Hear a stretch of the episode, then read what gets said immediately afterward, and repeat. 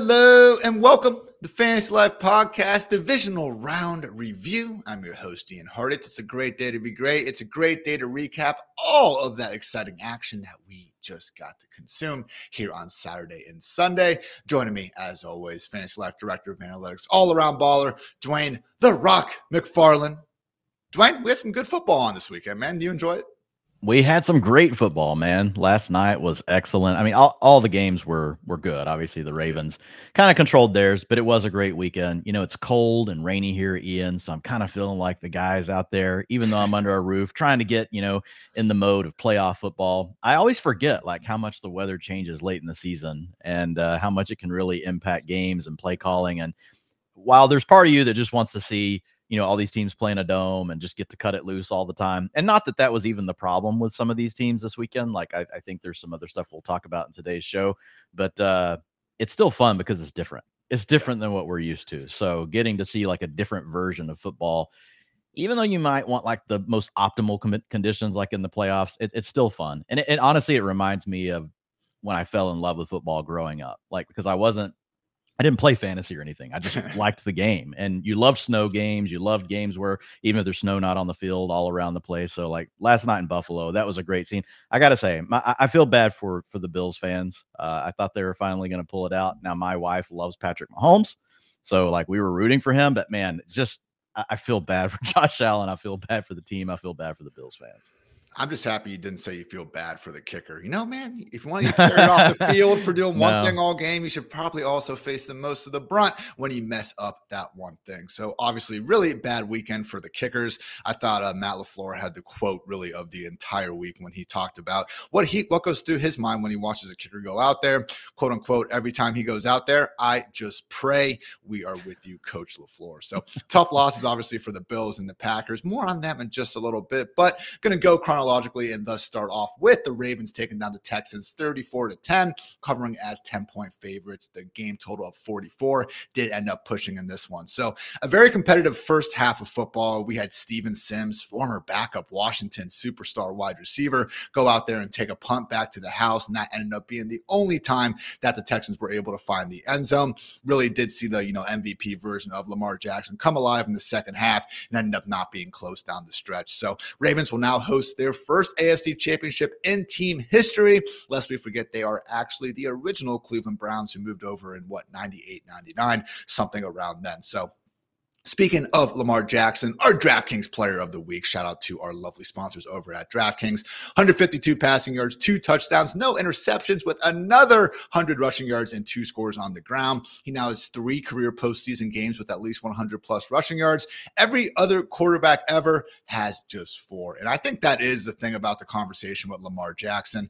Yes, I understand that quarterback. We need to put more emphasis on the passing stats, but I think everyone fully accepts that Lamar is a great great rusher, like truly one of the best we've seen. But even then, Dwain, I'm not sure if it actually gets put into uh, his, you know, argument just among the league's very best quarterbacks enough as it should. Obviously, he can rack up the rushing yards, but we can also have an offense with freaking Gus Edwards, Justice Hill, and Dalvin Cook picking up yards on the ground. Lamar is the key that unlocks this, you know, great version of the Ravens offense. And right now, based on the early spread, they are the favorites to eh, to leave the AFC and enter the Super Bowl. Yeah, man, Lamar is having a great season. It's his best season, um, besides you know the 2018 or 17. What was it? 2018. 19. 19, 19, whenever he just went absolutely berserk. He was like 0.91 fantasy points per drop back, like something insanity we had never seen. Yeah. He's up to 0.65 this season, which is tied for first if we exclude Anthony Richardson and his small sample. Otherwise, Richardson would be in first place. So don't forget that next year, All guys. Um, but when you look at Lamar, like you already talked about the rushing. Look, he's second in the league right now. And if you guys want to see this kind of stuff, you can do it over at fantasylife.com for free. Just go to the utilization tools. And if you want to see where these guys rank, just go to season stats and you can actually filter or you can, you know, you can actually sort these and for any of these that you want. But I'm just on design rushing attempts right now. Jalen Hurts had the most, 23% on the season. Lamar Jackson was second at 18%. And then whenever you look at scramble rate for quarterbacks with at least 250 snaps, and this is including Taysom Hill, so he doesn't really count. He would be at 19%. Uh, Tyrod Taylor's at second at 12%, also a small sample. I should just bump the sample up, huh, Ian? Lamar Jackson, though, 11%. Full time quarterbacks, he also has the highest scramble rate. So definitely get it done, getting it done with his legs. But in the passing game, man, 67% completion percentage if we include this weekend. That's the best in his career. Eight yards per passing attempt. That is also the best in his career. Uh, that 2019 season was 7.8, so even better than that. So looking at Lamar, yeah, he's not having to throw the ball as much, but uh, when he is doing it, he's being very efficient. And that was again without Mark Andrews, and we could have him back next week mentioned the two touchdowns. First one went to Nelson Agholor. Second one was an awesome catch by Isaiah Likely. Ended up mossing the Texans' very best corner, Derek Stingley Jr., for what ended up being a let's see, 19 yard touchdown. So there was a play earlier in the game where definitely wasn't a gimme. I didn't even write it down as a sheesh, but you know Lamar tried to thread it into Likely, and Likely just said, you know, put that thing up in the air and let me go get it. Lamar gave him the chest pat, and sure enough, later they managed to execute it. So another really nice nice stretch from Likely. It does seem like like Mark Andrews should be back next week. Managed to practice in full throughout, you know, this entire week. Had the questionable tag, just ended up getting downgraded out. But even if we do see likely back in that, you know, secondary role, Dwain, six touchdowns in seven games without Andrews. Only averaged 4.4 targets in those games, but man, has he been efficient. Average again of 3.3 receptions and 51 yards. So really does at this point remind me more and more of what we had to watch Dallas Goedert go through earlier in his career. Never really got to be this consistent fantasy producer as long as Zach Ertz wasn't injured. But once we did see that opportunity, he was obviously able to run with it. That's what we are seeing from Likely. And it is one of those things, Dwain, where if we do see him creeping down at the very bottom of the tight end, you know, ADP again next year, probably not as low as he was after this performance. But he is truly, I know we had to kind of second guess this after some of the first performances of the year.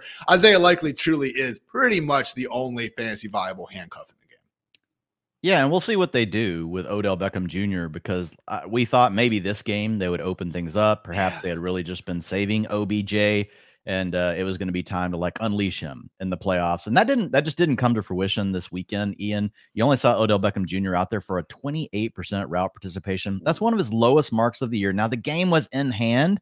Um, you know, they weren't blowing the Texans out all game, but I don't think they ever feared for their playoff lives at any point during this game. So Maybe that has something to do with that, or maybe it's just they're going to just keep rotating these guys. But if that's the case, they're not going to keep, you know, they're not going to pay OBJ what they did this year, like to keep him around. And maybe next year that opens up the opportunity for just more two tight end sets. I think right now, if you look at this team, Zay Flowers is clearly the top receiver on the team. Well, Mark Andrews is the best, but he's sure. not available right now. But let's say they're all healthy. Mark Andrews is the best option on the team.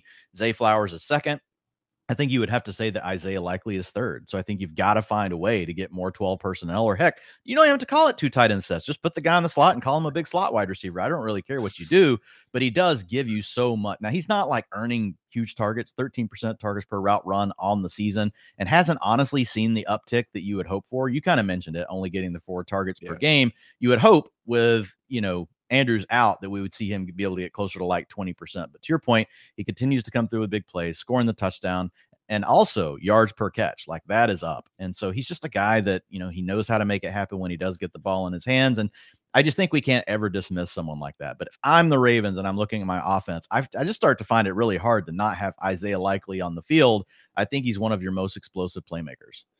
And obviously, Todd Monken, one of the thoughts coming into this year was that based on the work he did at Georgia with Brock Bowers and Darnell Washington, utilizing obviously those two, two tight end sets of plenty of success, could have seen more usage on that this year. Maybe just maybe it's more of a 2024 thing. Regardless, though, this Lamar Jackson led aerial attack has certainly surpassed, I think, even the highest expectations we might have had coming into this season. We did see a new backfield uh, companion, though, Dwain. Again, Gus Edwards, Justice Hill getting the majority of the work, but Dalvin Cook coming in and looking spry on his first carry, 19 yard run. He had 67 carries with the Jets and never had a rush longer than 14. So, what did you see from a utilization aspect, Dwain? Because as one of, I'm sure, many upset Gus Edwards anytime touchdown betters out there, was seeing a little bit too much Justice Hill for my liking. Yeah, for sure. And, and look, I I would be lying to you if I said that I can tell you how to decipher the Ravens backfield. we know that Gus Edwards is going to get the carries inside the five. And we know that typically Justice Hill is going to get the passing downs. Outside of that, I really don't know much um, because we've seen it bounce back and forth.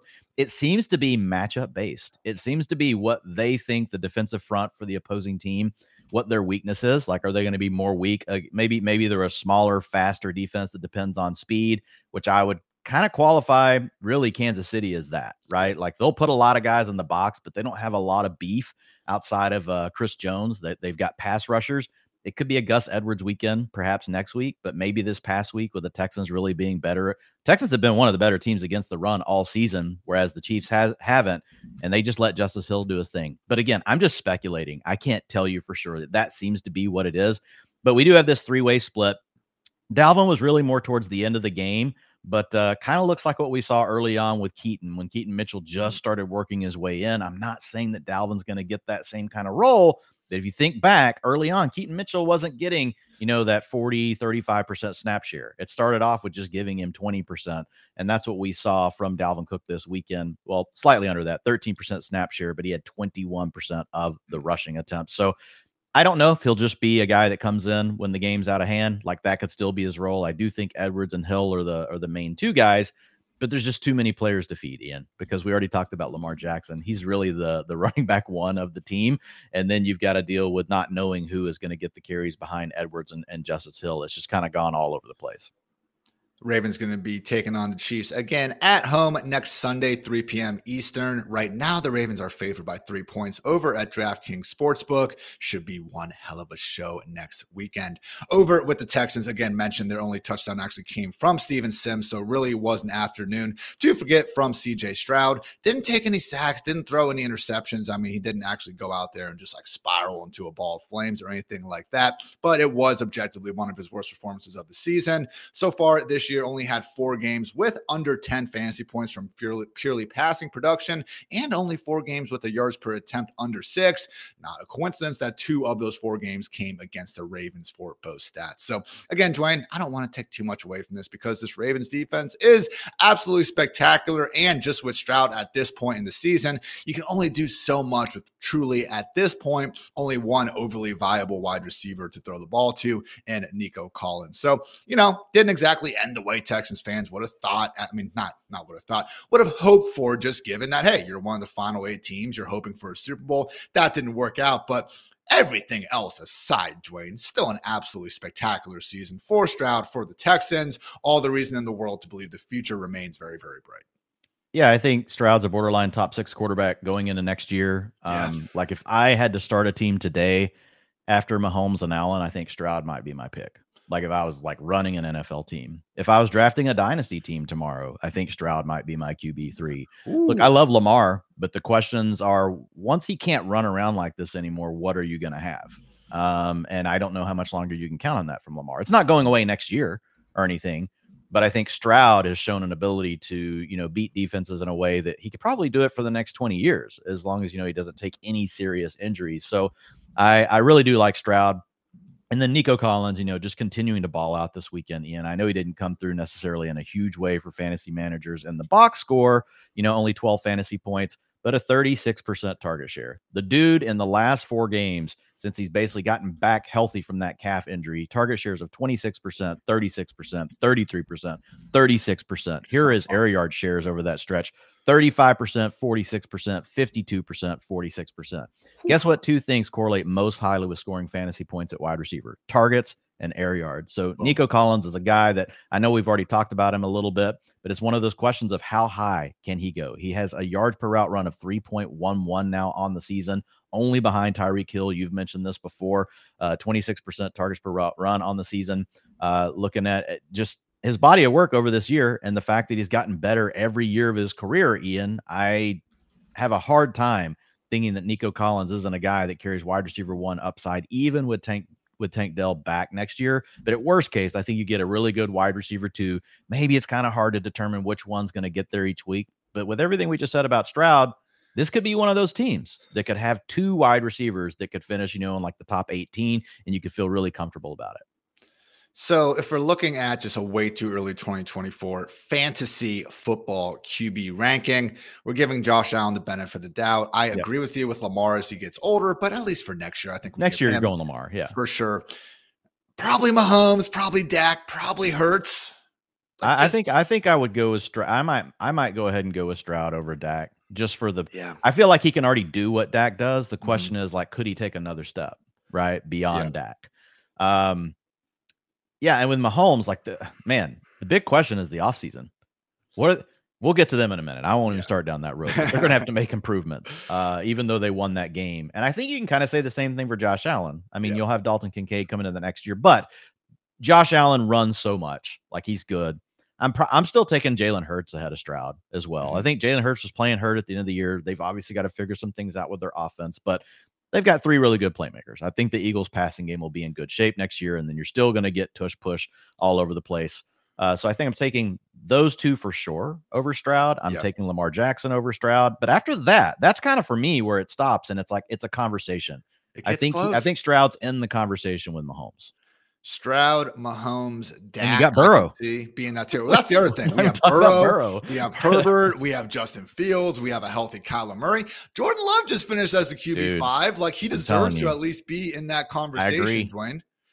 I agree. It's gonna be a it's gonna be a crazy uh really juicy fat middle tier of quarterbacks where honestly if you're drafting a bunch of teams you're just going to want to mix them all up probably not like try to hitch your wagon to any one guy too much.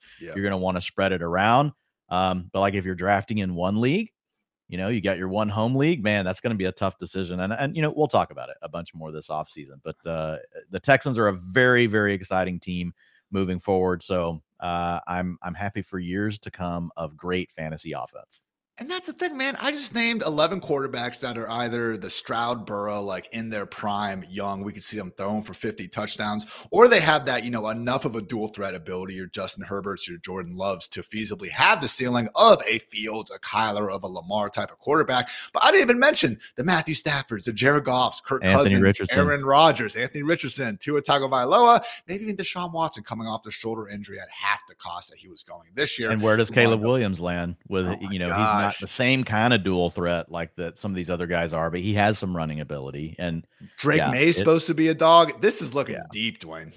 Yeah, yeah, core, and it's it's good for the future of of the NFL. Oh, yeah. Like like what you mentioned, a lot of these guys are not they're not descending, right? Mm-hmm. They're not they're not guys that are you know getting up there in age, and we're worrying like when's it all going to stop for them. Most of these guys are young or in their prime. Final two notes Lamar and Stroud each did have an interception drop. So they each got, you know, a little bit lucky, at least on one occasion out there. And also, Dwain, I was cackling at some of your tweets pointing out how Aikman just good thing Troy Aikman doesn't write our sheesh report, Dwain. That thing would be about three times as long because he just You'd be writing be, that thing until you'd be it'd take you the whole week to write it. bro, it was like a screen, and he's like, Oh, you know, if this doesn't get tipped, like we're talking about just or not Justice Hill. I think it was like Singletary going 80 yards. Man, we are talking about an optimist when he gets that uh, instant we, in front of him. you know, we all have our our like time fillers when you're letting your brain like reformulate the yeah. next sentence you're gonna say so you don't sound like a complete moron. And I think honestly that's Troy's go-to. It's like if he doesn't know what to say and he's trying to figure out like what the next sentence is gonna be, and he's like, you know, and if if so and so doesn't bat that ball down, that that's a touchdown. you know and it's and it immediately then the like the producing team like will pan to a shot and there's like four defenders all right there in front of the guy you're like dude he's gonna like have to hit the juke move the he's gonna have to hit the juke button spin button hurdle a dude and then outrun another angle and then yes maybe troy. The, the worst one was the uh the sideline pass to uh god who was it the third one was the most egregious it was like over his head out of bounds tight contested coverage I can't even remember who the player was now, but the third one. It's funny as I put the tweet out there. I said he's good for it three times a game. After he said it the first time, immediately, boom, he hits another one, and everybody's coming in. And then, like within another quarter, he hits. He, he hit the trifecta in the first half. You got there. Troy. shout out to you. You didn't hit the over. You just pushed. You stayed at three. You didn't do it a fourth time.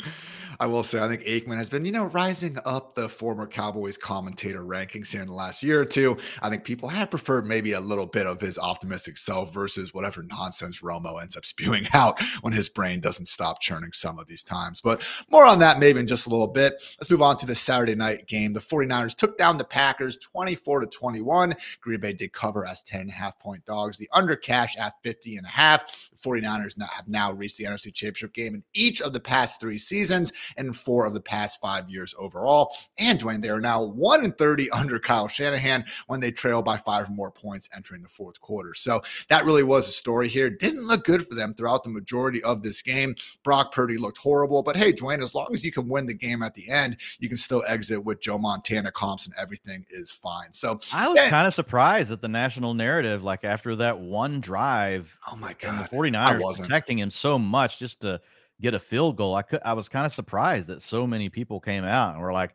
you know, Brock Purdy hushes the critics. I'm like, did he really? Like, I not from the game that I look. Credit to him, they won the game. But let's be honest, the Packers outplayed them yeah. for 55 minutes. I mean, the 49ers were on the freaking ropes, and it had everything to do with Brock Purdy having the complete yips for a good portion of that game. And you had a good tweet about it. It's like, it's like Brock Purdy without Deebo. So basically, if he doesn't know automatically, okay, man coverage, Aiyuk, zone coverage, Deebo. you take one mm-hmm. of those two things away, and it's like his brain like short circuits. Not saying he can't over ever overcome that. Look, sure. the guy has drastically outperformed our expectations when he was drafted. There was no, there were no expectations for Brock yeah. Purdy. So hat tip to him. Like he's done a, a great job from that perspective. He's shown he can come out and operate the 49ers offense when it's hitting on all cylinders. But now we're in the playoffs. Like you got to show that you're more than that. And I don't think that he did that in that game. And look, this isn't to say that, oh, he's now trash. Like, we yeah. can have a middle ground, guys. And this was the exact same conversation when he was getting all the MVP talk, which we pushed back on he can be a good quarterback and not trash and just not the freaking league MVP. And that's been the most annoying part about this entire backlash. But you talk about those yips, Dwain. My goodness. I mean, two dropped interceptions out there that I have no idea. Right away. Packers. Yeah, like just horrific ones. Like really, like horrible read in the chest, dropped interceptions caliber. He also had a bad miss to Ray Ray McCloud in the fourth quarter. That if it wasn't going to be a touchdown, should have at least been a chunk gain. And the whole gloves thing, man. He had him on the first drive. He takes him off. I have never seen a quarter quarterback wipe his hands during the middle of an active play until I saw Brock Purdy do that on Saturday night. That was actually pretty sweet that he was able to pull that off. I guess it was. That's one way of looking at it. So, hey, again, I would have probably fumbled the snap if I went to do that as the ball yeah. was coming to me. Looked like he just did it without even thinking about it, which is even crazier. But hey, he had the nice touchdown to George Kittle, clutch nine yard scramble. He ended up leading him 69 yards, nice 12 plays yep. for the go ahead touchdown. But I mean, my God, like at the end of this game, he hits Chris Conley on a routine deep out, and they were acting like it was, you know, Mahomes or Josh Allen making one of those throws that we saw on Sunday night. So Purdy, it's perfectly fine. I'm not saying that he's a. I, actually think Cam Newton's whole kind of breakdown of some guys, you know, basically can be the system. Some guys need to run the system. Like I think Cam freaking nailed it. And I don't know why he got so much pushback on that when Cam, let's face it, knows a hell of a lot more about playing quarterback than any of us jabronis talking about the game in the first place. So again, I'm not sitting here saying Brock Purdy isn't a top 20 quarterback, but I would like to think, Dwain, we can just add a little bit of nuance and context other than saying, oh, he got the win and then Jordan Love didn't. Like, come on. Because if you watch those two quarterbacks, I think we can all agree if you switch them, I don't think this one would have been close. I'm pretty sure Kyle Shanahan would take Jordan Love this morning. Yes. Like after watching that performance. I would. Um, so look, and I know Jordan Love didn't play perfect. We'll get to him in a second, but from a fantasy perspective, look, we're fine with with Brock Purdy. He's another one of these names that next year will probably honestly get pushed too far down draft board. I should have included um, him in the Stafford Goff Cousins Tua group. 100%. Yeah, he is in that group. I mean, if the if the 49ers offense is back is back fully intact and as long as they're healthy, he's shown us that he can come out he can come out and he can operate the offense. He's also shown us that he's clearly better than Jimmy Garoppolo. Yeah. Right. So I don't think we're debating that. Jimmy G, we always said, hey, he could come through in some big games for you when he has all the weapons. Purdy has consistently come through from a fantasy perspective yeah. this year. Like he's been a very consistent fantasy quarterback. He's given you a few duds, but for the most part, you've been satisfied with your output from Brock Purdy. So as long as the 49ers are coming back healthy with everything next year, like I, I, I, think you know Brock Purdy could end up being a guy that, to your point, he's at that borderline QB one, but he mm-hmm. could still he could still end up performing like a top four fantasy quarterback. Um, he's been good enough for that. I think where it just gets off the hinges is when we start trying to, you know, say he's one of the top three quarterbacks in the NFL or that he needs to be the MVP when really he's not even the best player on his team. That that's the only problem I have, and that does that doesn't mean I hate Brock Purdy. I really don't. I like Brock Purdy. I'm happy for him. I mean, 0.62 fantasy points per dropback. The only two quarterbacks ahead of him Lamar Jackson, and Josh Allen. And how does Purdy do it? Yes, because he has all the playmakers. How did jo- how do Lamar Jackson and Josh Allen do it? Because they're just complete badasses and they can do it no matter who's around them. So it's there is a difference between those two things.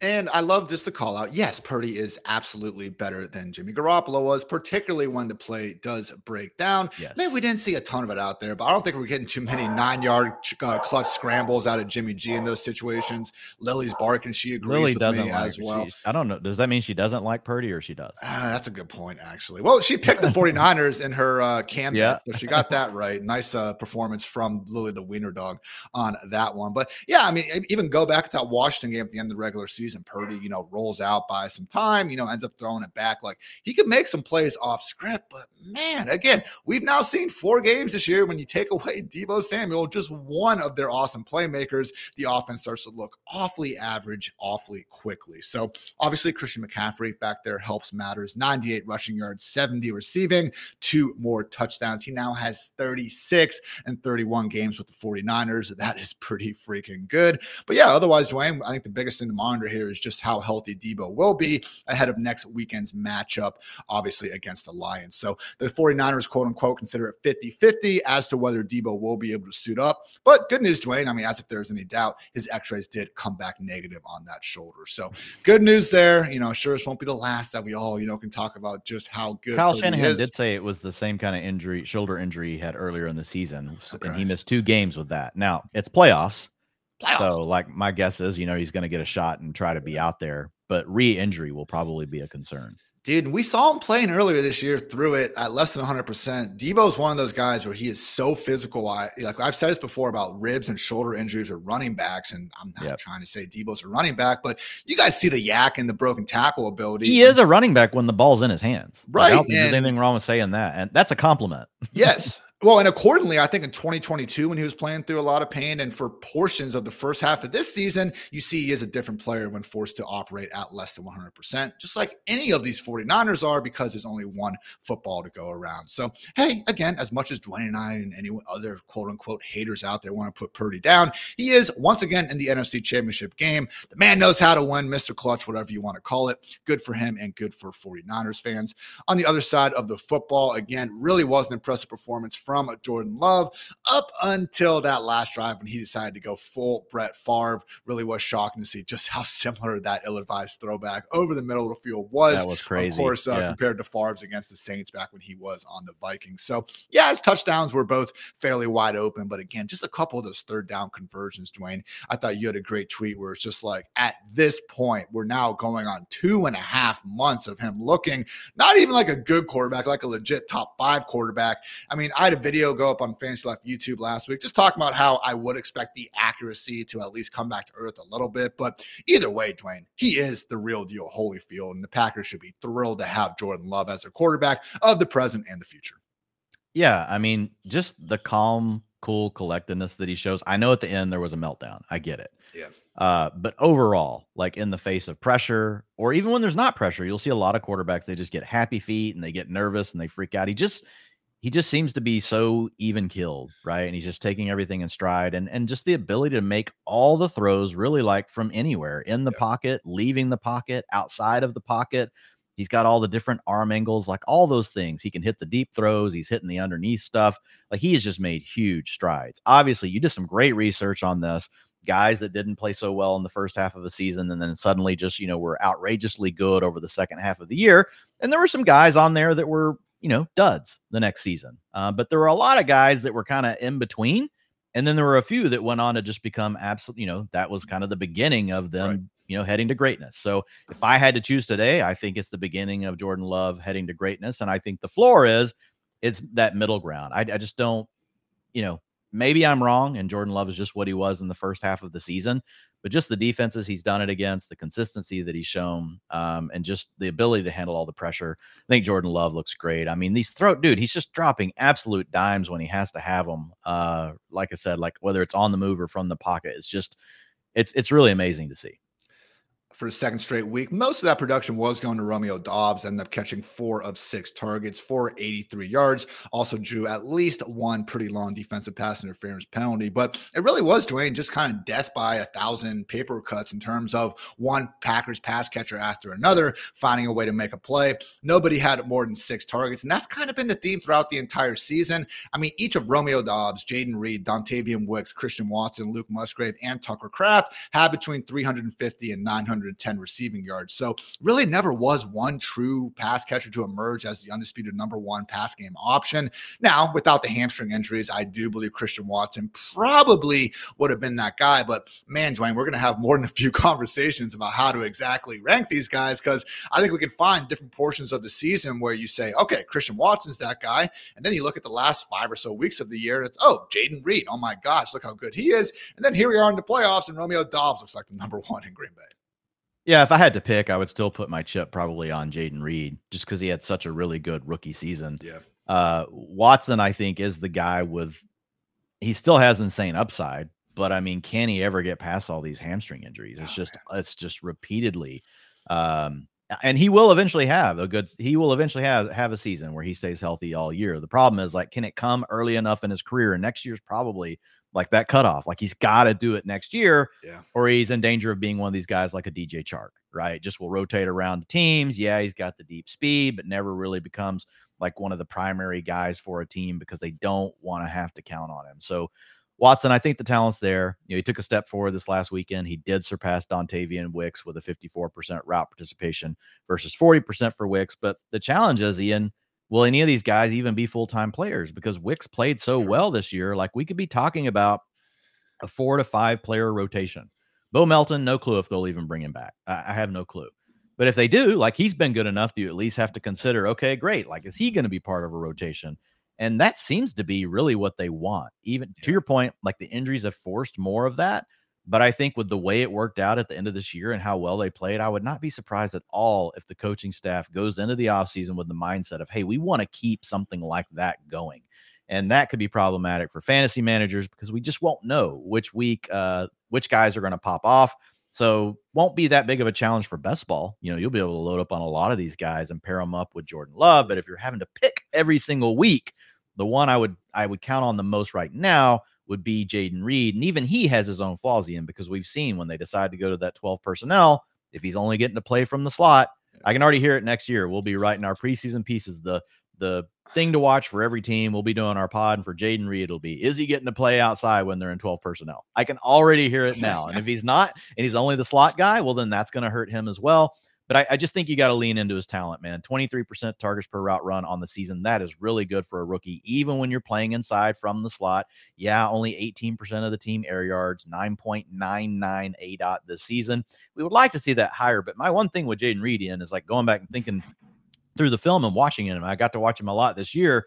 Like he, when he needed to, like he came through with big plays down the field. I saw him split safeties multiple times. He can hit those seam routes, and and we saw it in college. This is not a guy that's just an underneath slot receiver. When I watched all of the tape from him that I could get my hands on last year, like this is a guy that can win outside. He can win contested catches. So I think he does have the complete package. How much of that can translate to an every down success in the NFL? I think that's still to be de- to be determined because we haven't seen him forced into that kind of role. Mm.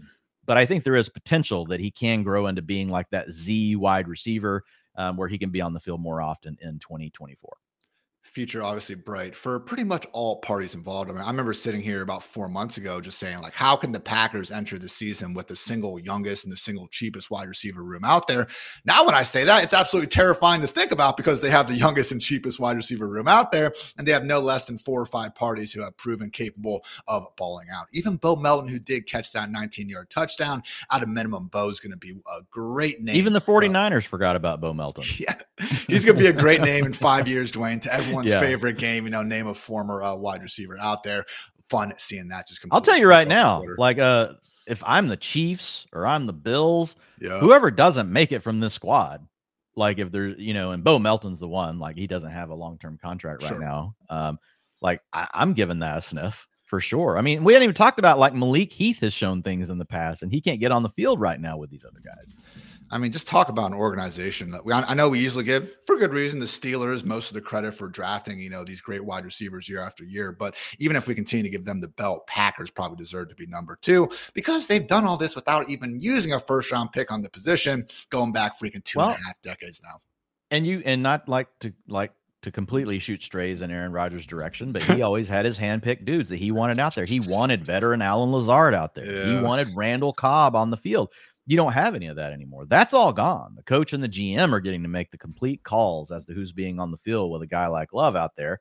And so I think that's also like something that helped them progress this year is Aaron Rodgers being gone and not having to keep those veterans on the field because that's who he wants to be fair, as I'm pulling up a draft listing, yes, it is a little bit more these last two years. We had the Amari Rogers, Equanimeous St. Brown, MVS, and, you know, J'Mon Moore era going on there. But at a minimum, guys, I think they've earned the benefit of the doubt. And to Dwain's point, yeah, turns out a Dontayvion Wicks, Jayden Reed, and some of these guys a bit better than the veterans who maybe, just maybe, note Rogers a little bit better at that point in time. But still, two great games to break down. Everyone, before we continue going on, though, want to give a shout out to our friends over at DraftKings because, guys, there are now four teams. One goal, make it to Las Vegas in just a few short weeks. But with all eyes on the prize, we've teamed up with DraftKings, an official partner of the NFL, to get you in on the action. Right now, new customers who bet just $5 will get $200 in bonus bets instantly. Yes, instantly. Download the DraftKings app now and sign up using my promo code Monday Night. One word, Monday Night, for your shot at the crown. That's right. New customers who bet just $5 will get $200 in bonus bets instantly. Wondering what you can use your $200 in bonus bets on? Well, combining multiple bets together from the same game for a shot at an even bigger payout is one such option. Also, if you're already signed up for DraftKings, you can get a no sweat bet, get a bonus bet back if your same game parlay bet doesn't hit. Max reward limits apply. And if sports betting is not yet available in your state, don't worry. You can still join in on all the fun with DraftKings Daily Fantasy and have the chance to win cash prizes. So, again, everyone, I know a lot of these reads they end up being just for new customers only, but we will get you hooked up with a no sweat bet. You'll get a bonus bet back if your same game parlay does not hit, again, that is promo code Monday night. So last time, everyone. Download the DraftKings Sportsbook app now. New customers using our promo code Monday night and bet just $5 on any wager you get $200 in bonus bets instantly. As promo code Monday night only at DraftKings Sportsbook. The crown is yours. All right, guys. The Lions took down the Buccaneers. What a time to be alive. 31 to 23. Detroit covered as six point favorites. The over cashed here at 49 and a half. So I didn't catch this in the moment, Dwain, because the announcers just weren't paying attention at all. I figured the game was over, but Jared Goff at the very end kneeled way too early and actually would have left the Bucs about 35 seconds on the clock if they had decided to use their final timeout. They would have forced a 48-yard field goal and yeah, man, I don't know why they didn't do it. It was unlikely they were going to go down there and get those eight points at the end, but they asked Todd Bowles afterwards about it, and he said that, well, they had the field goal lined up. Again, 48 yards, not exactly a gimme. And they said they would have only had about 12 seconds left instead of 35. So very, very shishy kind of ending for Bucs fans. But to be honest, Lions certainly deserve to win that game regardless. So I'm not going to lose too much sleep over it. Another very efficient effort from Jared Goff, 287 yards, two touchdowns, no picks on the playoffs now, guys, in two games with a clean pocket. He is 40 for 49, 450 yards with a pair of touchdowns and again, zero interceptions. So I heard uh was it Aikman on this call again? I forget who was doing this call, Dwain, but uh, they were just talking about Goff throughout his career and how he's making the easy passes look easy and how that just hasn't always been the case. And that really has been the story for the Lions this year. Like, yes, as much as you will see Amon-Ra St. Brown, who had another great game, 77 yards and a touchdown, or Jahmyr Gibbs, 114 total yards and a touchdown. Like, those two have certainly made plenty happen after the catch. And, you know, Gibbs obviously has a runner this year. But more than anything, it's a brilliantly schemed offense that just consistently has Goff making the right reads and getting the ball to the open guy. Again, maybe not the craziest concept in the world, but this is what a great offense looks like when you got a quarterback like Goff making all the right moves each and every time he drops back. Yeah, for sure. And it was Collinsworth and Tirico right, on the call. Right. But but yeah, I remember the moment in the game with, with what you're talking about. But yeah, look, there's not a lot to have to say about the Lions here other than they've just got a really good room. Yep. I mean, as far as talent goes, you've got LaPorta, you've got Jahmyr Gibbs, um, obviously Amon-Ra St. Brown, you're kind of still hoping Jameson Williams can can can take a step forward. Ian, you know, this was kind of his weekend because Josh Reynolds got banged up in the game. Now he ended up returning um, on one of his catches. He got kind of twisted up, and yeah. Jameson, you know, I mean, he had a few targets, but still, like only a 10% target share, 65% route participation. Man, if if if if he ended up being a hit, like this offense would be lethal. But right now, I think at this point, if you've got to make a call on Jameson, I think we have to start leaning away from him. Not that he can't do it, not that he couldn't turn it around, but at this point, like if you had to make a call today, is Jameson Williams going to ever turn it into a superstar wide receiver or not? I would say the answer is probably not. And so that's unfortunate. But the good news is they've got the other guys. And man, Jahmyr Gibbs in averaging 5.25 yards per carry now on the season. I mean, this guy reminds me so much of Alvin Kamara in that rookie season.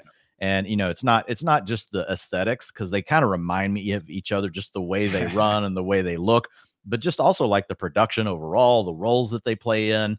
Obviously, uh, Dan Campbell was around for a period of time when they had Mark Ingram slash Alvin Kamara going, and he was back back in the day when he was on Sean Payton's staff.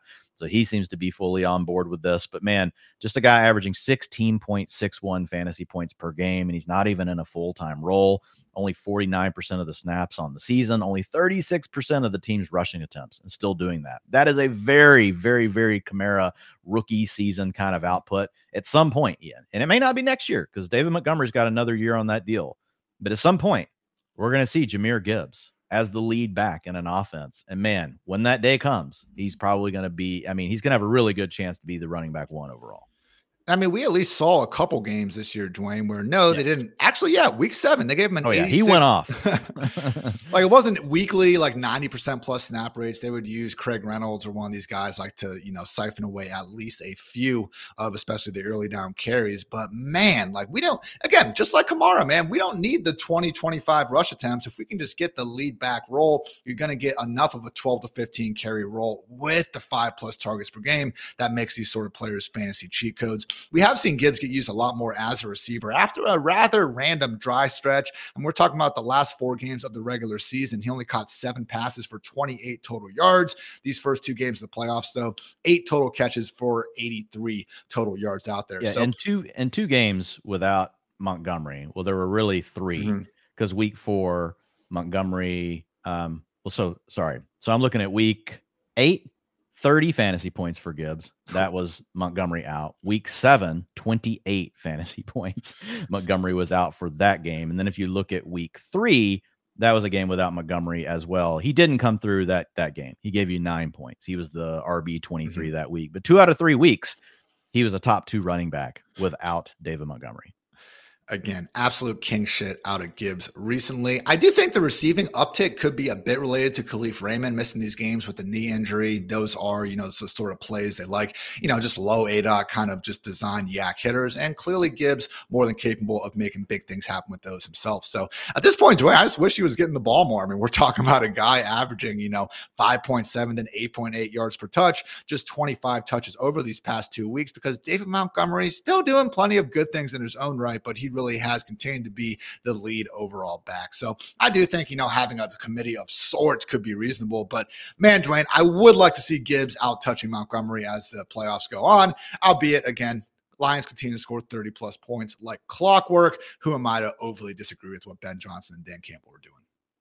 Yeah, I don't think we're going to see it because they've shown us this is how they want to run the offense. Yeah. They want a guy like Montgomery to come in and, you know, just kind of bang between the tackles and then to do their thing with Gibbs. And it's working. That's the other thing. That's as long thing. as it continues to work, they're not going to change that. So I think we probably see this a lot next year as well. But the good news is we've seen that Gibbs can be a running back one, even in a timeshare where he is getting less snaps and less touches than David Montgomery. I mean, since week 10, when they've both been health- healthy, Gibbs is averaging 11.2 carries per game. And you're looking at David Montgomery at 13.6. So they're pretty close. It's a mm-hmm. slight lead for Montgomery, and then 4.1 targets per game to Gibbs and 1.6 targets for Montgomery. So total opportunities for each, it's almost even with really, you know, just a slight lead right there for for Jahmyr Gibbs on the season. Jahmyr Gibbs, RB10 in total PPR fantasy points. Let's see, in terms of a per game basis, he was actually all the way up to the RB8. So, very much will be in that legit RB1, you know, top 12 conversation here for 2024. Obviously, still has another football game to get done with uh, for now. At least one more. They will be taking on again the 49ers next Sunday night at 6 30 p.m. Niners currently favored by six and a half points in that one. So, final two notes on the Lions. I would say, as great as as Goff's day was overall. Got really lucky early on, had an interception dropped in the end zone that would have been horrible, but again, otherwise was pretty much lights out. And also, Dwain, we got some news this morning. that The Lions have gone ahead and signed former Eagles and Cardinals veteran tight end Zach Ertz to the picture. Wouldn't be surprised if he's actually inactive in a normal game, but as we were talking about before the show, Dwain might just be insurance on Sam LaPorta not being 100% more than anything. Yeah, and Laporta looked good this weekend, but he also took a big hit at the end of the game. A mm-hmm. couple of low shots, like a lot of tight ends have to deal with. No one wants to tackle them up top. They're typically bigger guys. And so Laporta, if you watched him, he was a little bit ginger towards the end of that game. So maybe it's just uh, like a protective move just in case he has to miss some time. Because if for some reason, you know, you're in a game and Laporta goes down, like no one cares about Brock Wright. Like no yeah. one's gonna. I mean, it's not going to be an issue for a defense to deal with him. But Zach Ertz, we at least saw earlier this year, Ian he was still earning targets. Um, now he's not doing a ton with them, but he's a guy that a quarterback like Jared Goff can trust. He knows how to he knows leverage and zone coverage and all those sort of things. He can help you move the chains. And uh, like I, I could see him coming in and playing that kind of role if something happens with Laporta. But to your point, I don't think anything else, you know, of it. Uh, sorry guys, I know I, I had the I had the the four leg parlay we missed on Amon Ra. I thought he had a chance, man, to get there. The way the game worked out at the end, you have a hundred. Like, yeah, I had I, I did it at, I yeah I teased it up to 100. Well, we're not teasing it, but yeah, I took the alternate line of 100 yards at plus 125. All the other legs hit. Uh, when we put that video out, Baker was at 247. He ended up uh, his line was up like almost to two. His he was at 270 when the game kicked. So we'll take that. And then Jared Goff was at 272 when I recorded the video. He ended up at 287. That was his line. And then Mike Evans, he got pushed up like seven yards, but his alt line was what we took. We took mm. 80, we got 80 yards at plus 145 when, when the video was made. So that was totally a race. But look, Evans came through. He had a great game. That the target share we talked about, the Lions like to play a lot of a lot of man coverage. And to this point, you know, in the season, I haven't calculated in from from yesterday's game, but he had a 37% target share against man. That obviously continued. Baker was just going to him often and early, dropped a couple of balls early. Baker's like, I don't care. I'm coming right back to you. So yeah, it was great to see for Evans and really going to be interesting, Ian, like what happens with Mike Evans. Uh, you know, probably will have a lot to do with what the Buccaneers do with Baker. Like they're going to have to commit probably to Baker for Evans to want to stay and hang around. So I'm really interested because he could be a huge free agent for some of these big quarterbacks that we talk about that just don't really have a number two weapon. Looks like he still has a couple of good years left. So excited to see what happens with Mike Evans this offseason. You mentioned those drops, and as great as Evans was this year, and obviously Baker, those drops really were, you know, the tail of the season for the Buccaneers. I think I shouted out last pod, but just one more time for those who missed it. Uh, Sam Hoppen from uh fantasy pros that's right. Excuse me pointed out that using some ftn data the bucks actually lost more epa on drops than any other offense this year and that was even for accounting things like potential yak on those drops. So again as great as baker's season was and especially that wild card game honestly didn't even get as much help from the pass catchers as you might otherwise expect contrary to what cj gardner johnson was saying in the pregame lead up i mean hell dwain the first interception baker threw was dropped by mike evans before it ended up being deflected to the safety. Yep his second interception was his fault, but it was also, you know, a minute 30 left in the game. Needed to drive the whole field, needed to take some risks, and that one did not work out. So otherwise, went out firing. Unfortunately, Dwain, my candle bet hit. You know, he got over 257 passing yards. So I guess we won, but I, you know, I love candles, so it would have been a lot cooler to me. we'll see what happens hey, next. You also week. hit the uh the Rachaad White um, dude, you know, call for us on the LG show, didn't we? We got yeah, that one too. It's been fun uh, doing our betting props pod with uh, Geoff Ulrich and Matthew Freedman because those guys have been crushing it all season long. But yeah, we had some uh, some nice uh, you know bets in this weekend from the entire Fantasy Life crew. So hopefully you guys got in on some of those. And yeah, maybe just maybe we'll finally get that last leg of our respective parlays to hit on a conference uh, championship weekend. So otherwise, I would just again shout out to Baker. If we're looking at the last five years, only Patrick Mahomes and Josh Allen have more playoff playoff games with at least three passing touchdowns. That surprised me. And yeah, you mentioned the Mike Evans, Dwain, 97 yards in the first half. He does turn 31 in August, but just based on what we've seen this year, other than a few ill-timed drops, still very much just looks like the alpha beast that he's been ever since stepping into the NFL. So I have a question for you. Yeah, go ahead. How high are you willing to take Rachaad White? A guy Ooh. that, you know, got all the work, but honestly was not very efficient. Um, he was okay in the passing game, but wasn't like elite. But I don't know how much that is just they have other really good you know target earners. Um, like 16% targets per route run is like not that's that's not even like run that's like borderline running back two. Yeah. But I, I, know a lot of this will have to do with what the Bucs do in the offseason. But let's say the Bucs don't do anything at, at running back and, and they keep Baker. How you feel about Rachaad White? I think I'm pulling the trigger in round three. Round three, yeah. That's not about right. I'm pulling up our yeah. to see where he went. Yeah, I think he scares me in that range because he fits perfectly into that profile of guys that the year before sucked and you got him in round six or seven, and then you had to pay a round three price tag the next year. So it's like Josh Jacobs, like all Leonard Fournette, all these guys yeah. that do this over and over. I think I'm probably going to stay away at a round three price tag. Um, but the market could be sharp enough that pushes him down to like round four or five. Then I might be interested. I think the big thing for Rachaad, he's got to avoid them drafting another running back they draft another running back, that's going to honestly, that might make him more draftable because people might just assume the other guy's going to take over because Rachaad White wasn't really, you know, efficient. Like that's the narrative that will take over. And mm-hmm. then you might be able to get him around seven or eight, and that might make him more valuable. Like, why are we giving ETN the, you know, benefit of the doubt ahead of Rachaad White? Well, I think number one, they're less likely to draft a running back if we're just talking today, right? Because talking today's first different. round. That's fair. Yeah, because they're it's the first round draft capital. But even let's say that they, you know, they don't take a another guy in Tampa, and we know they're not going to do it in Jacksonville, and they're on equal footing. Um, I, I still think I slightly lean to ETN as the more talented player, but he didn't have a great year. I mean, he was not all those big things that you know were were out there as far as here's why you still have to believe in Travis Etienne. Um, and it was working out early in the year. Honestly, none of those things came through. It's not like he was hitting all the big plays. Uh, it's not he didn't get more involved in the passing game like some people had hoped for. Um, he did get the carries inside the five yard line. Now that definitely helped him out. Um, but overall, yeah, I agree. I I still think though at least ETN has shown that upside, you know, mm. to be more efficient than Rachaad White. So I would probably still lean to ETN, but I, I totally get your argument. I think like here's my thing. I totally get not wanting to use a third round pick on Rachaad White, but I think it's going to more or less be a thing like I don't want to pick a running back in that range more so yeah. than like I don't like Rachaad White specifically. So that's it. And you know, yeah, we'll have again plenty of months to figure that out. But Rachaad White did find his way into the end zone on a nice little well-designed screen, and that honestly has been one of the stories of this season. I know that you know the Buccaneers were just kind of kept waiting for them to kind of fall back to earth a little bit, but the work that Dave Canales did with Baker and according to this entire offense, hey man, didn't look overly fluky out there. I know it was a good matchup. Seventeen hundred total yards, dude. yeah, that's legit, man. That's, that's legit. Uh, that's, I'm looking at my list. Like the only guy in front of him is CMC. Dude, again, like yardage. I'm not saying again, I'm not trying to say CMC out here. I know some of the receiving metrics that you know I can point to. You can see some messed up names near the top of those leaderboards as well. But at a minimum, man, I think Rachaad White's in that tier below the Ekeler CMCs. You know, maybe not quite Aaron Jones good, but like a running back or two behind said, him. You just said Ekeler. yeah.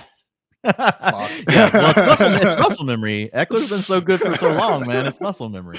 But oh, I know, you, I know so what you sad. mean, though. You mean that the the backs that are out there for all downs and they're going to catch balls and get to run the ball. That's what you mean the good version of Austin Ekeler. So the good version, yeah. Final note: Trey Palmer woke up pissed off like a mother effer, but sadly broke that touchdown streak. So I forget who brought that. Uh, you know, great stat to prominence, talking about how Palmer had scored every single time he tweeted he was waking up pissed off. Couldn't quite get it done out there. To uh, when that happened, uh, like some of the lines, like were pulled down for a second. Uh, so I don't know if there was like an influx of people just betting on his anytime touchdown, and then it eventually po- it posted back up and it like leveled off. But yeah, I, I thought that was pretty funny. But I think that's what happens when we get into these weekends where everybody's so hyper focused just on like we we only have a few games left, you know, and everybody's looking for a bet to make, and it's like, oh, look at this narrative. Let's let's run with that.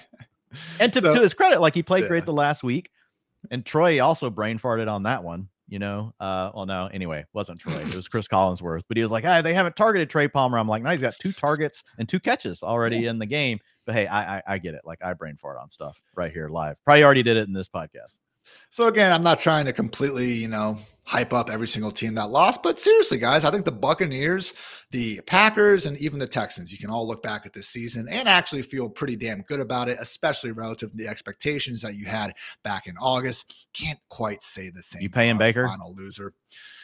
Uh, I, I don't think you're gonna have to break the bank for him. I think you could sign Baker to a like. Would you sign Baker to a Daniel Jones contract? No. Yeah, I'm with you. I wouldn't either. I thought that was but a mistake. I wouldn't have signed Daniel Jones to a Daniel Jones I wouldn't contract, either. So it's not even so about Baker versus. That's probably. I, I have to think through all the teams, but I feel like that's going to be the range that his agent's going to shoot for. I understand if you're team building idea is I either want an elite rookie quarterback. I am only going to sign the quarterbacks that are Mahomes or Allen level good, and you have no doubts about. You're not giving the Daniel Joneses of the world an extension, and then you don't even want to mess around with the middle tier. If that's your plan, then I get it. But Baker, I don't know how you can say he's not a top 20 quarterback in the league at the moment, maybe top 25. So if you are a team where you do want to have the one year stopgate or you don't want to start your rookie quarterback, but you still want the team to be competitive, then I think Baker's your guy for that. Whether or not he is willing to take that sort of a role remains to be seen. So long term, Dwain, what no. did Geno get? What did Geno get last year? It was like a three year three year, hundred. That, that'd probably be the thing. I bet he could get a two or three year, three year worth up to seventy five mil with a team uh, out. 40 mil guaranteed. Yeah. I'd be okay with a Geno deal. That's more reasonable. Yeah, give your you have to give yourself outs. Yeah. So it'll just depend on how many suitors there are for Baker. If he doesn't have a ton and a lot of people aren't bought in, they could probably get a deal like that done. But you, you, uh, to me, you've got to leave yourself outs. The the problem for the Bucs is going to be they're probably they're getting older at certain spots on defense um, like Lavonte David is getting up there. Like Vita Vea, like he's still in his prime. Yeah. Uh, you know, the cornerbacks are still they're getting a little older, but they're not terrible. Um, I'm just looking at their team right now. I don't know, man. Like the one challenge is you're probably getting stuck in that mediocrity, like that middle tier. You're never gonna be, yeah. you're never gonna get the top pick, and you're also, you know, gonna be just good enough that you, you're trying to keep competing. So you got to give yourself outs. That's what I would say. And, and, that's the argument because it's more like, do you want to go into a season with a guy who you know is not a top 10 quarterback, but you also know he's not, you know, a bottom, you know, outside the top 30 or something like that. So, hey, we've now seen Baker second half of his rookie season really resemble a very good quarterback. In the 2020 season, when he got the Browns, you know, their only playoff win since 1995. And then obviously this season as well. That said, 2019, 2021, 2022, I know there are some injuries involved there, but those did still happen.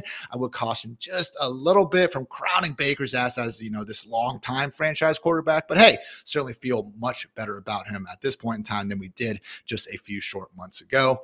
On to the final game. The Chiefs took down the Bills in a thriller 27 to 24. Obviously, the Chiefs covered as two and a half point dogs. The overcash here at 45 and a half. Chiefs will have now made the AFC Championship game in all six years with Mahomes as their starting quarterback. That is absolutely ridiculous. But hey, man, he went out there and once again proved that he is the number one signal caller in the NFL at the moment, if not maybe ever when everything is all said and done. So, still plenty of time for him to cement that. But man, 17 for 23, 215 yards two touchdowns, zero picks, and zero sacks on the on the evening. So 11.1 adjusted yards per attempt, which just helps account for sacks and things like that. That was his highest mark of the season. And just from an entire really pass catching standpoint, other than Mecole Hardman, Dwain, it did seem like all these pass catchers saved their best for his performance. We have Marquez Valdes-Scantling making multiple contested catches out there. I mean, that was incredible to even see him get those targets in the first place. Travis Kelce was showing off some YAC, making some explosive plays for the first time in a while. It really was just an all around great performance by this passing game. Isaiah Pacheco ended up chipping in 111 total yards on his own right. I mean, again, other than Mecole Hardman, who hilariously had one carry, one catch, one yard, and two fumbles, including one that went through the end zone and lost them possession. I mean, this really was probably, Dwain, the best we've seen this Chiefs offense look all season long. Yeah, and they went run heavy. They actually just stole the Bills formula uh, and matched it back to them. They had a minus 10% drop back rate over expectation, despite this game being very competitive, tight, them being down for a good portion of the game, never out of it, but you know, within striking distance, and they stuck with the run. Isaiah Pacheco obviously had a huge game. I mean, and he's just played really well, Ian. I mean, he's yeah. averaging 4.6 yards per carry on the season now. Uh, for Pacheco, been a little more involved in the passing game here down the stretch since we've lost Jerick McKinnon. Doesn't sound like he's going to be coming back this uh, off or this uh, postseason. So, yeah, I, I think you know you've got your playmakers. Rashee Rice got banged up in the game, and the other guys had to step up. And to your point, they did. They got some single high coverage uh, and they were able to come through with some big plays to to MVS. One down the sideline. The second one, I don't know if it was single high or not because that was more of a deep mm-hmm. crossing route. I couldn't see where the other safety was on that play, but yeah, it was really big. It, still, MVS doesn't know what to do with his hands. He nearly dropped the one on the sideline. He like bobbled it, double clutched it, and then on the crosser, his hands are like people can't see this. This is terrible podcasting, but like they're not the way they're supposed to be. Like I don't know how MVS is a professional receiver and he still doesn't know how, where to put his hands when a football is coming to him. But anyway, to your point, it doesn't matter. He came up with those plays, but still, man, like uh I don't know. Go into the Ravens. You have Patrick Mahomes, so you are always alive going to play against against you know any team when you have Mahomes. I guess the good thing is you the Ravens now this past week they were good against the run against Devin Singletary, but before that they've been pretty shaky. So there's a, there's a chance that the Chiefs can go there and kind of keep this same game plan as long as they can keep it close. And that gives them a chance where the receivers only just need to come through with a few plays, not all of them. Obviously, Travis Kelce, he was king yesterday. Yeah. He played great. Uh, you know, that that touchdown catch that he had. The first one, like, was fine. It's Travis Kelce. The second one, you know, being the age he is, like, still catching the ball basically on a screenplay, you know, and then taking it in, you know, from inside the five yard line. That was that's that's old school Kelce stuff. Not really looking rusty. Throwing up the heart to Taylor, or and freaking Jason Kelce going nuts in the stands. That was so funny. my Amanda, my wife, she's like, "Come on, man, put a shirt on." I was like, "No, don't put a shirt on." I was like, "It's great," and they're cutting to Taylor, you know, and he's behind just chugging a beer. It was the best. Dude, that was so funny when they did finally cut to uh, T Swift, and then it was just yeah, Kelce shirtless in the background, had no idea it was on camera, just absolutely chugging it. So, yeah, everyone, you know, I get it. Chill the hell out. Taylor Swift loves football. You know how many daughters and people now just love watching football because of her. Find a new slant. That's my total take on that situation. If you want to hate on a woman for you know her football takes, it's Meryl Streep. I'll say that you know. Here's what I'll say: Taylor Swift is more talented and smarter than most every dude listening to this show. Hey guys, we, we made it over an hour before getting to Swift. That's better than most. But she she is like she's not just look. I get it. If you don't like her music, it's geared towards a certain audience. My daughter loves her, so I know the songs because they're on in the car all the time. but it's not the worst thing. Like it's fine. I'm good with it, but I, am not going to go search out to listen to Taylor Swift if my daughter's not into it. So I get that aspect. But man, like she is a good businesswoman. Yep. This woman is pumping billions of dollars into our economy with her tour. I'm not going to get into all these things, but she's not just like, you know, some basically like just uh, you know, hit with a bunch of young kids. Like right. she's been doing this a long time. She obviously is a very smart person. So I think you just got to give her props. And like you said, it's just it's expanding how many people like the NFL. Nothing wrong with that. And finally, giving shout out to again Travis Kelce, connected with his 16th playoff touchdown with Patrick Mahomes. That is the most by any quarterback receiver duo in postseason history. So truly a great performance. The only somewhat negatives, there was a drive early on where the Chiefs had to settle for a field goal where it did look like, you know, perfect passes could have found first MVS and then Travis Kelce for a touchdown from 10 yards out. Again, maybe the only misses from Mahomes on the afternoon. So on the other side of the ball, man, just they tried to use pretty much the same strategy they have been doing. That was run the piss out of the ball. I don't necessarily blame them for it. I mean, when you, me, and Chris were really breaking down these matchups, I believe the top three teams in terms of light boxes, so you know, fewer than eight defenders in the box all season long, were the Ravens, the Chiefs, and the Bills. I mean, this is what we see from modern day really good offenses. They are stout enough against the run that they can keep, you know, six, seven defenders there and then develop more res- resources to the passing game. That allows their corners to play more aggressive, better against the pass. And you just hope that you can get a random stop against the run before, you know, hopefully getting a punt or turnover, things of that nature. So, not hating on the overall philosophy, but man, Dwain, just 18 carries, 61 yards for James Cook. We had Ty Johnson touching the ball seven times, just ended up not quite being enough. So, hey, I don't want to say, you know, too many bad takeaways with Bills offense because lest we forget, they were just a 44 yard field goal away from tying things, you know, late with under two minutes left in the fourth quarter. But a little too much emphasis on running backs not named Josh Allen out there. I don't know. That'd be my only nitpicky uh, part of the game plan. Yeah, yeah. I mean, I don't know, man. Like, I hope their takeaway isn't from the end of the season. Oh, once we started running the ball, we became a good team. You have an elite quarterback. Don't waste this. Go upgrade these freaking receivers. Like, there's not enough good receivers on the team. Stefon Diggs did not play well. Like he he got his he got some targets, 20% target share. But like Diggs, he had a couple chances to come through with some big oh, plays and he was not able to. So that's that's partly on him. I don't think Diggs is washed or anything but you got to give him someone else. Khalil Shakir, you know, like he played admirably. You know, he caught a great touchdown. That was a great throw from Josh oh, Allen. Yeah. Just, I mean, God, like it doesn't get any better. Nails. Like Amanda was so disappointed because, like, you know, the, the Bills went back ahead. It was back and forth all game. Great. The best game of the weekend was this oh, yeah. one. And, um, you know, I just told her, I was like, like, look, you just have that's a great throw and a great catch. Like, you just have to give like you just have to give them both their props. She's like, yeah, she didn't want to, but like, it was a really good catch. But Shakir, like, it was nice, 26% target share, but still on the season, 9%. His targets per route run, which cuts through all the time he didn't get to be on the field, 15%. Mm-hmm. That's not good enough. They do not have an answer at the wide receiver two position.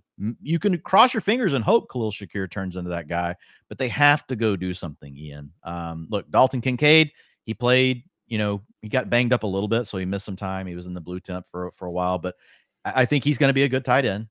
I think you have Stefon Diggs, but you have to have some concern as Stefon as Stefon Diggs really the same Stefon Diggs that we used to have. He's still good, but I don't know that he's great anymore. So I think you got to go make another investment. I hope the takeaway isn't okay. We're just going to be a run heavy team, and that helped us win more. No, you have Josh Allen. Like defenses will thank you if all you're going to do is run the ball when you have Josh Allen as your quarterback. So hopefully that's not their takeaway. I kind of hope they make another move at offensive coordinator who knows what they're going to do? I mean, uh, they can make big changes to be honest like at this point with with how many times they've lost in the divisional round so we'll see what happens with buffalo but man i'm really hoping that the takeaway is and oh my god we need to run the ball all the time and if they i think watching the offseason signings is going to be big for us obviously we'll get news around coaching what they're going to do there but if they want to run the ball all the time like this like they're gonna they're gonna bring somebody in to be the main guy over james cook i think like, because they don't want to, they're giving Ty Johnson all this work right now. Like, Ty Johnson,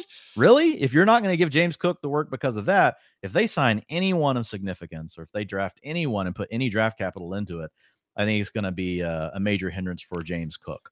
So we'll have to wait and see on those fronts. James Cook had a great year. We love him.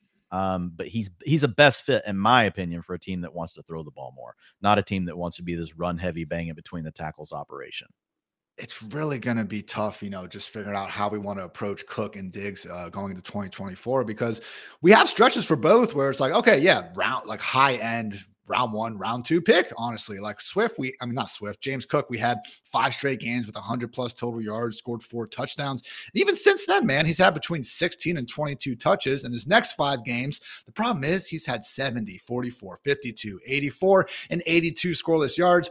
I said Swift because this reminds me exactly what we got this year from D'Andre Swift and Philly. Yes, there were spurts, and you can see it really from both these guys. If D'Andre Swift and James Cook played on 99 yard football fields, like we're talking about, like modern day LaDainian Tomlinson's out there, that's a hyperbole. Okay, I understand. You know, LT is a true goat in the game and everything, but you know, Dwain, it's just one of these situations where Cook and Swift Yes, they were both explosive. Yes, they can catch passes, but when they're in offenses with quarterbacks that don't overly go out of the way to throw them the football, and then once again, the five yard line just have a completely foreign role compared to any other quarterback we've ever seen, pretty much, it does make life that much more tough. So with Cook, man, I'll be really interested to see where he goes because, again, if we're ranking the guy as a top 12 running back, we did see Ty Johnson, Latavius Murray, you know, some very average veterans be able to come in and take away some of the rushing share. And just to be, you know, completely clear about it, I'm not so sure that we're going to be able to see Cook get this level of feature treatment moving forward he keeps messing up a lot of the opportunities, man. He dropped four touchdowns this yeah. season. Yes, they managed to score a touchdown a couple plays after his drop today, but you know, as much as we can see the Cowboys game in some weeks where, yeah, James Cook looks explosive, he looks like a very good football player. It's not like we watched, you know, 19 straight Bills games, Dwain, and you know, each and every. Time. It's not the same as watching Jahmyr Gibbs, like, exactly. and that's what you're hoping for. Exactly. It's not the same thing. Jahmyr Gibbs is on another planet, you know. Yeah. So I think Cook, I think James Cook is good and the that, that's where watching the game really does matter. The efficiency numbers are going to tell you those two players are similar, but when you watch it, you will see those two players are not similar. Um, like they're similar archetypes, but one is clearly better than the other. And so I think Gibbs deserves to have that round one treatment next year. Like for me, with James Cook, you know, worst case, you're taking Jahmyr Gibbs in round two.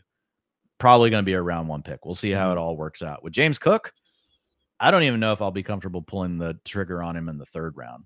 No. Even assuming they don't sign anyone else. No, let's see who what they do. Maybe they sign, you know, a coordinator that we really love, um, something along those lines. Maybe they move on at head coach and they go after Ben Johnson. They put him in charge of this offense. Okay, then like we'll reevaluate. we'll reevaluate what we think about you know James Cook.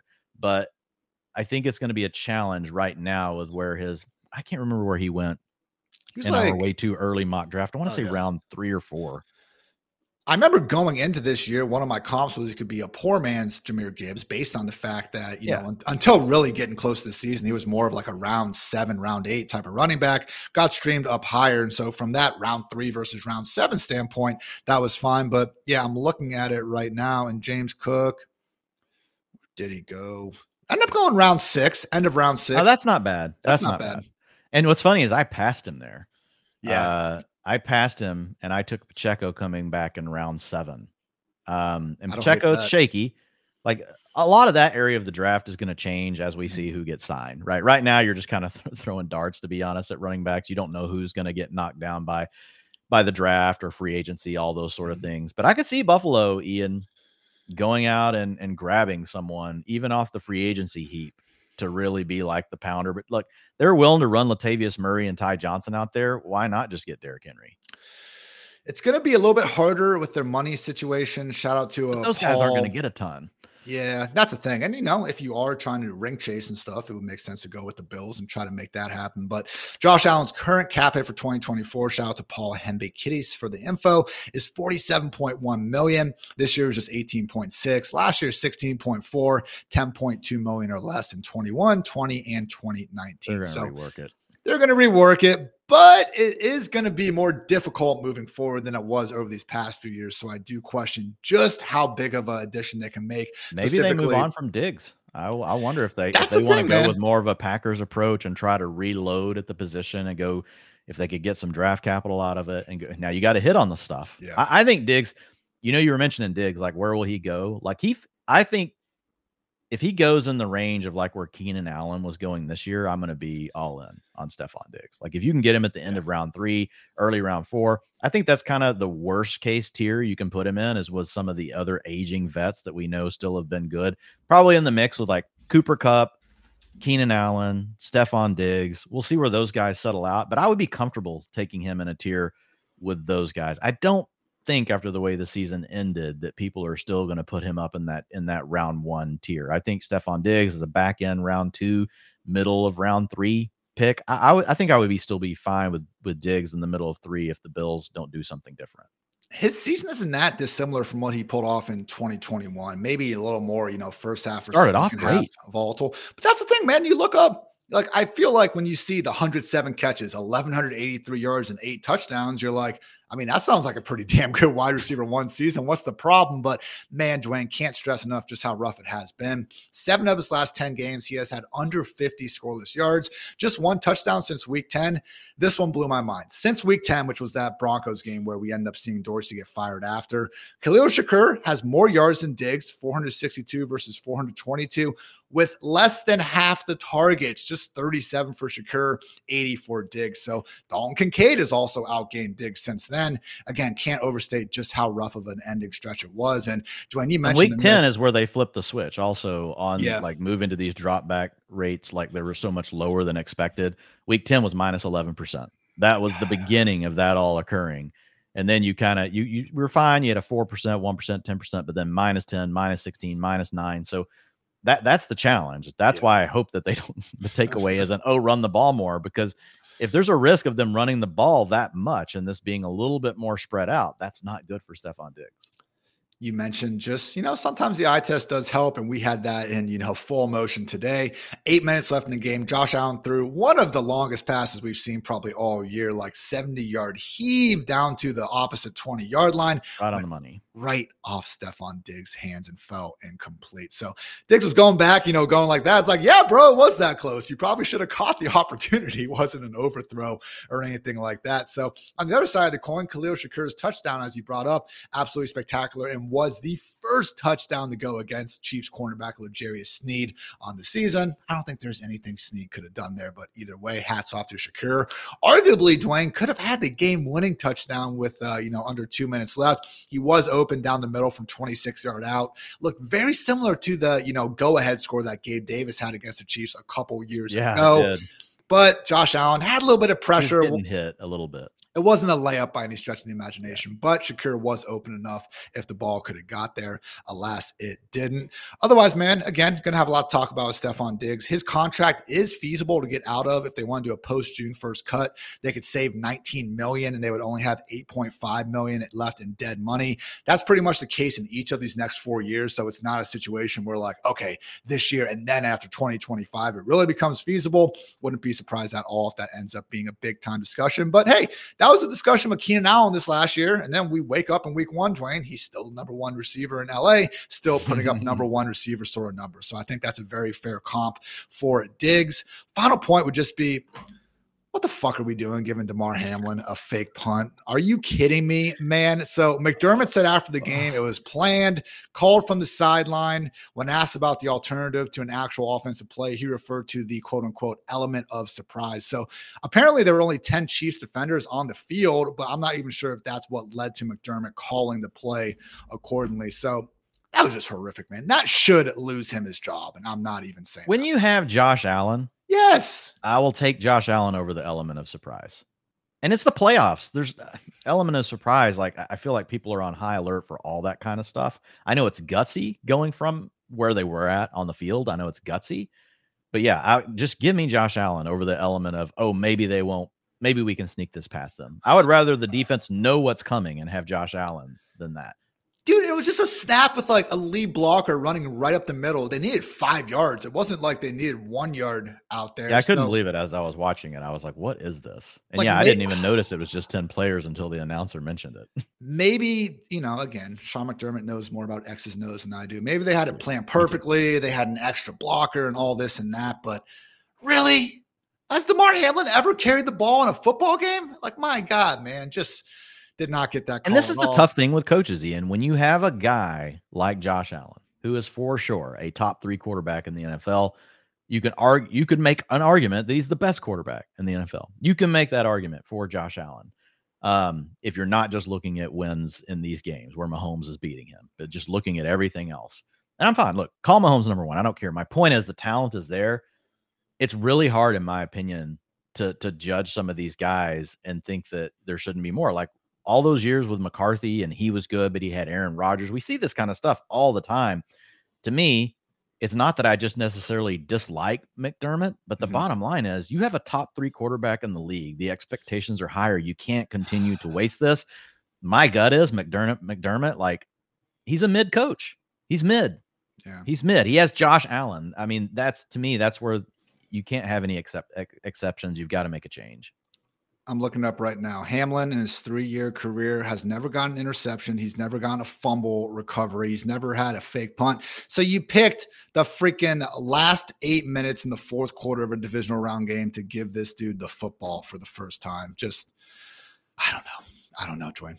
I did not like the call. And accordingly, you know, it didn't directly lead to, thanks to Mecole Hardman, it didn't directly lead to the loss. But my God, man, like if I'm really mad at anything as a Bills fan, it would have been that play more so than just about anything else. So, only other point is just uh, keep an eye on Chiefs All Pro guard Joe Thuney. He is undergoing an MRI on Monday for the pectoral injury he uh, suffered. Obviously, want to see the Chiefs be at full strength ahead of that matchup against Baltimore. But otherwise, Dwain, thinks that wraps it up. Leave it to us to still manage to go 75 minutes with only four games to talk about about, but obviously four very important ones and four really fun games, especially again that Chiefs and Bills finale. So, anything else you want to get off your chest, my friend?